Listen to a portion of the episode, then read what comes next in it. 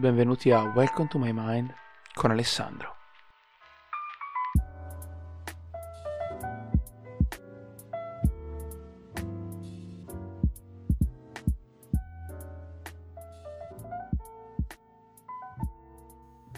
Salve a tutti ragazzi e bentornati su Welcome to My Mind. Io sono sempre Alessandro e oggi vi voglio parlare di un'esperienza che ho fatto più di una settimana fa. Si tratta del, della mia presenza come inviato della Radio Bocconi al Festival di Sanremo. Il 69 Festival di Sanremo, eh, quindi Festival della musica italiana. È stata sicuramente un'esperienza eh, interessantissima perché eh, essendo inviato dalla radio ho avuto la possibilità di intervistare un sacco di persone e poter parlare con i manager, insomma è stata anche una, eh, una challenge per me in un certo senso perché mi ha catapultato in un mondo che non è propriamente il mio, quindi qualcosa che, uh, magari alla quale io non sono abituato usualmente. Però, come dicevo, appunto, è stata un'esperienza meravigliosa perché un po' con i miei compagni di viaggio comunque ho stretto degli ottimi rapporti e soprattutto ho visto un mondo che all'inizio non avevo mai visto, qualcosa di nuovo, il mondo della musica che è un mondo molto molto particolare, è un po' come il mondo dell'arte, quindi dell'arte e eh, del, della moda, popolato da personaggi, diciamo.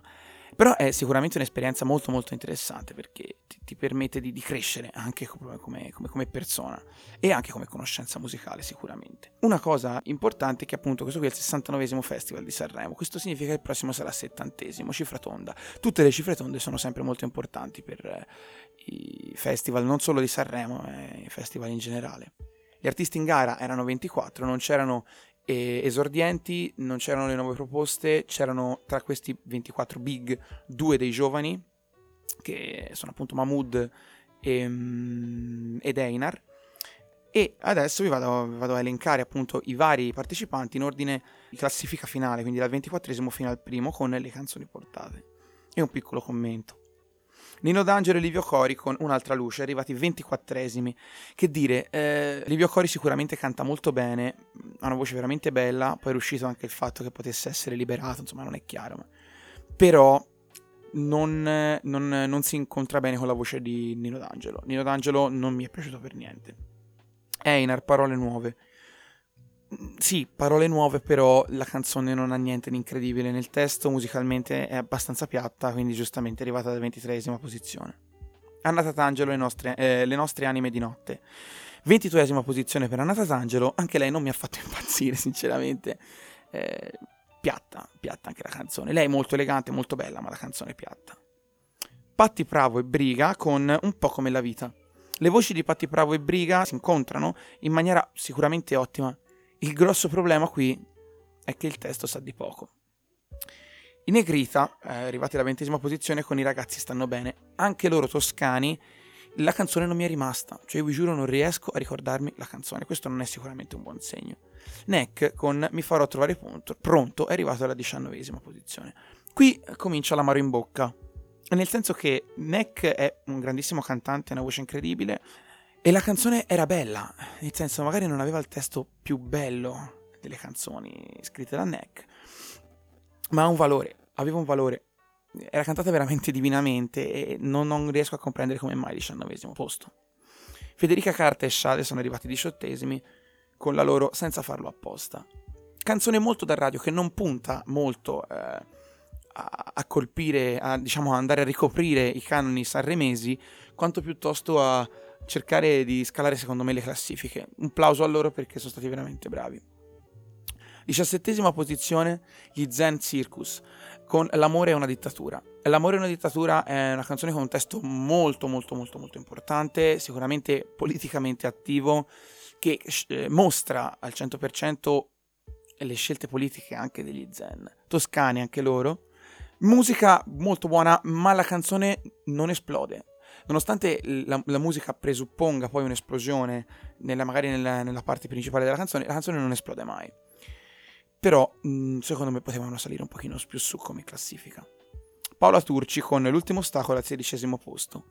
Noi come radio, nelle nostre, nelle nostre simpatie, l'abbiamo commentata in maniera abbastanza cattiva, nel senso che secondo noi Paola Turci ci ha inciampato eh, nell'ostacolo perché non, è, non, ci è piaciuta per niente. Meritava secondo me da essere sotto sedicesimo posto. Renga, quindicesimo posto, posto, aspetto che torni. Posto giusto per Renga, canta bene, la canzone non è granché, non, non mi ha fatto impazzire. Quattordicesimo posto, Motta, dov'è l'Italia? Che dire, eh, toscano, pisano, cresciuto a Livorno, è sicuramente eh, una canzone incredibile. Dov'è l'Italia? Ti pone una domanda. È una delle canzoni che ti pone una domanda alle quali tu devi trovare la risposta. Complimenti Motta perché è stato veramente incredibile. Tredicesimo posto, ex Otago con solo una canzone. Li abbiamo intervistati come diversi altri dei Big di Sanremo. E secondo me eh, potevano meritare il decimo posto. Non il eh, nono, non l'ottavo, non, eh, però non sicuramente essere sotto. Quindi il decimo per me sarebbe stato perfetto per loro. Invece, come ho detto, sono finiti in tredicesima posizione. Il titolo è solo una canzone, il testo parla di, del momento di mezzo che tu trovi in, un, eh, in una relazione, quindi quel momento di stallo. Dodicesimo posto, Gammon con Rosa e Viola. No, ragazzi, no. Rosa e Viola non è da dodicesimo posto, doveva essere molto più indietro in classifica secondo me perché il testo è bello, siamo d'accordo, ma la voce di Gammon è bella quando rappa. Stop, non, non può fare vocalizzi. Non, non, non, mi voglio certo mettere a, a vocal coach, ma vi assicuro, cercatevela e ascoltatevela perché secondo me non ne vale la pena, cioè non è una bella canzone. Bundabash, undicesimo posto per un milione. Ni, nel senso che mh, mm, canzone da radio, niente di incredibile, non mi ha fatto impazzire. Enrico Nigiotti, decimo posto, nonno Hollywood toscano anche Enrico Nigiotti di Livorno, non, non meritava questo posto, meritava di essere più su, testo meraviglioso dedicato al nonno. È stato veramente ingiusto questo Sanremo, secondo me. Nono posto per Achille Lauro con Rolls Royce. Achille Lauro ricoperto di critiche ehm, sulla sua canzone, accusato da Staffelli di, di parlare di droga, eh, quando poi non è vero, è stato smentito chiaramente eh, poveraccio, si è, preso, è stato soddisfatto di critiche quando in realtà ha fatto una canzone secondo me molto molto bella, innovativa, insomma qualcosa che a Sanremo non si vedeva da tempo. Arisa all'ottav- all'ottavo posto mi sento bene. Arisa secondo me meritava qualche posizione sotto, eh, perché è una canzone particolare, non dico che sia brutta, ma sicuramente ci sono dei punti in cui non mi è piaciuta per niente proprio la voce di Arisa, nonostante canti benissimo. Irama al settimo posto con La ragazza con il cuore di latta. Qui sì che parliamo di una bella canzone. Irama mi aveva molto preoccupato quando aveva fatto uscire quest'estate nera, perché mi aspettavo stesse prendendo anche lui quella, quella via lì, no? la via del faccio soldi con le canzoni per le ragazzine. E invece si è redento, diciamo, perché ha fatto una canzone con un bel testo molto importante, assolutamente incredibile. La musica è bellissima. Il duetto con eh, Noemi è stato il duetto più bello, secondo me, doveva vincere lui. Quindi sì, posto meritato. Daniele Silvestri, sesto posto con Argento Vivo. Daniele Silvestri con Rancore nella serie dei duetti con Manuel Agnelli. Allora, che dire, Argento Vivo meritava secondo me di vincere il festival. Il sesto posto non è assolutamente giustific- giustificabile da nessuno perché ha un testo incredibile, buona musicalità, suona perfettamente, è nuovo, è fresco. Eh, vi consiglio di ascoltarvela perché è veramente una bella canzone. Simone Cristicchi, Abbi cura di me, in quinta posizione. Simone, eh, che dire, bella la canzone, bello il testo, non mi ha fatto impazzire la performance, sono sincero, nonostante si veda che eh, tu sia molto preso, non, non, mi ha fatto impazzire, però ti meriti sicuramente il posto che ti hanno dato, perché la canzone è veramente bellissima. Loredana Bertè, quarto posto, cosa ti aspetti da me? Canzone in cui la Lori ruggisce ancora, è ancora aggressiva e e niente si può dire se non che sia una grandissima artista. Meritava secondo me di essere almeno nel podio. E qui arriviamo ai, ai dolori grossi. Terzo posto per il volo con Musica che resta. Allora, non ho una grossa simpatia per il volo, però eh, spezzando una lancia in loro favore cantano benissimo. Più di questo io non so cosa dire. Il testo è vuoto, è, è, non, non, ha tematica, non, ha niente, non è interessante, ve lo giuro, non è interessante. Il duetto è stato molto interessante invece il loro duetto perché c'era Alessandro Quarta, che io ho anche intervistato, eh, un grandissimo mm, violinista, molto molto bravo. Seconda posizione, ultimo, con i tuoi particolari, e qui bisogna dire una cosa, fare una piccola parentesi, perché ultimo è stato aggredito eh, dai giornalisti e sobbissato di critiche. La cosa da dire è che, secondo me, ultimo aveva torto e aveva ragione, nel senso che nei modi ha avuto sicuramente torto, ma aveva ragione nei confronti dei giornalisti che si erano scagliati in maniera negativa contro di lui. E, ehm, e al primo posto Mahmood con Soldi. Quella, la canzone che sicuramente tutti avrete sentito in radio, quella che fa soldi, soldi, e poi c'è il battito di mani. Che dire, prende, è una canzone sicuramente che, che prende, perché oggettivamente tutti battono le mani quando c'è da battere le mani in quella canzone. La cosa che però mi viene da dire è che mm, non, non, non, si sia, mm, non, si sia, dato spazio alle persone giuste. Mahmood sicuramente meritava di essere in alto in classifica, bellissima canzone, ma forse non meritava di vincere il festival. Perché appunto secondo me Argento Vivo, Nonno Hollywood, La Bertè con, um, con Cosa ti aspetti da me, loro meritavano, eh, e queste canzoni meritavano di vincere il festival. Quindi sicuramente è rimasto un po' l'amaro in bocca a tutti. Questo per quanto riguarda la classifica. L'esperienza, come ho già detto prima, è stata un'esperienza eh, di base incredibile, perché veramente ti rapporti con persone adulte che lo fanno di lavoro e io ripeto, eh, non è il mio lavoro, fare i podcast non è il mio lavoro, fare la radio non è il mio lavoro, sono tutte passioni che però eh, portano da qualche parte, evidentemente. È stata veramente eh, un'esperienza meravigliosa che spero magari in un futuro di poter anche rifare.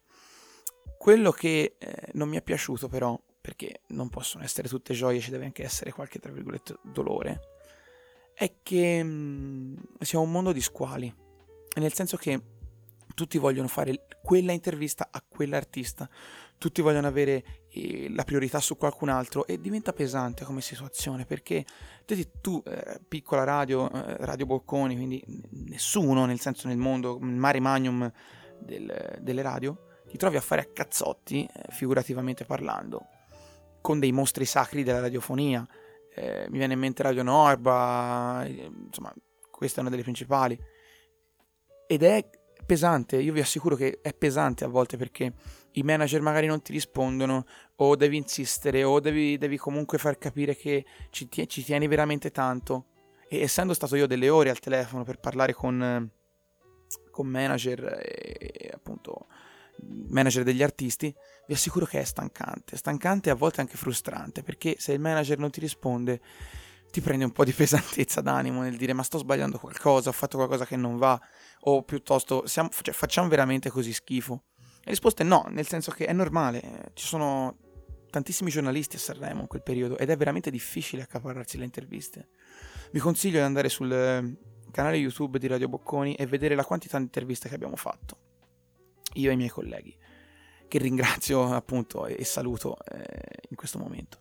Sono veramente tante e io sono sicuro che questa sia eh, la prova dell'impegno e della dedizione che ci mettiamo quotidianamente nel fare il nostro, tra virgolette, lavoro. In quel momento la dedizione è ancora maggiore probabilmente che ci abbiamo messo, perché ci tenevamo tanto, ci siamo strascicati in giro per la città di Sanremo tra alberghi, bar, per fare le interviste, ovunque. Abbiamo fatto interviste ovunque. Le ragazze dalla sala stampa hanno seguito appunto lì eh, tutto quanto in diretta. C'è stato un impegno eh, massimo da tutti. Quindi è un'esperienza che se avete la possibilità di fare, se siete Radio Bocconi o avete gli accrediti in qualsiasi modo, fatela. O almeno provateci, perché vi fa crescere. È veramente veramente importante come cosa. E non lo sto dicendo a caso, non è per dire wow che bello, ho fatto le foto con i VIP, ma è proprio perché ti fa capire come gira quel mondo lì.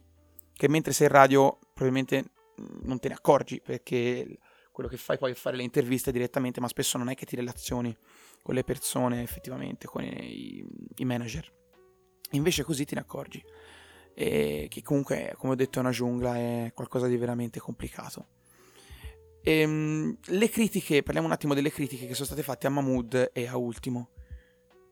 Io sono convinto, e, e mi avvio alla chiusura, che la classe giornalistica di oggi non sia all'altezza della classe giornalistica di ieri.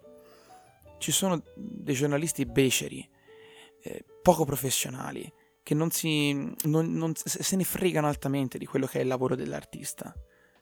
Vi faccio un esempio, in sala stampa è partito l'applauso quando il volo è arrivato terzo. Io ho detto, ok, non mi fanno impazzire, però eh, qualcuno li avrà votati per essere lì. Per far partire l'applauso perché il volo è arrivato terzo significa non rispettare l'artista, gli artisti in questo caso. Eh, subissare di critiche, di urli, di offese, eh, come bamboccione, eh, sei un coglione a, a ultimo, non è, non è professionale. Il tuo dovere è fare domande serie, chiedere cose, non è offendere. Nessuno ti paga per offendere. È questo che mi fa molto arrabbiare. Perché non c'è rispetto assolutamente per il lavoro altrui. Come i giornalisti pretendono rispetto, è bene che anche eh, gli artisti siano rispettati. Con questo però voglio anche dire che mh, sicuramente Ultimo non si è comportato al 100% in positivo, perché ha risposto in maniera, secondo me, leggermente sgarbata. Certo è che i giornalisti, come ho detto, non sono stati assolutamente carini con lui, quindi non, eh, non mi è piaciuto per niente il loro comportamento. È ovvio che io sono un signor nessuno, sono Alessandro e non, non ho potere su queste cose. Prendetela così, come un commento campato per aria da un ragazzo al quale piace tanto chiacchierare. Io vi auguro il meglio e vi auguro di poter fare un'esperienza del genere o comunque qualcosa di simile. Vi ringrazio per essere stati con me questa domenica e ragazzi, ci sentiamo al prossimo podcast. Un bacio.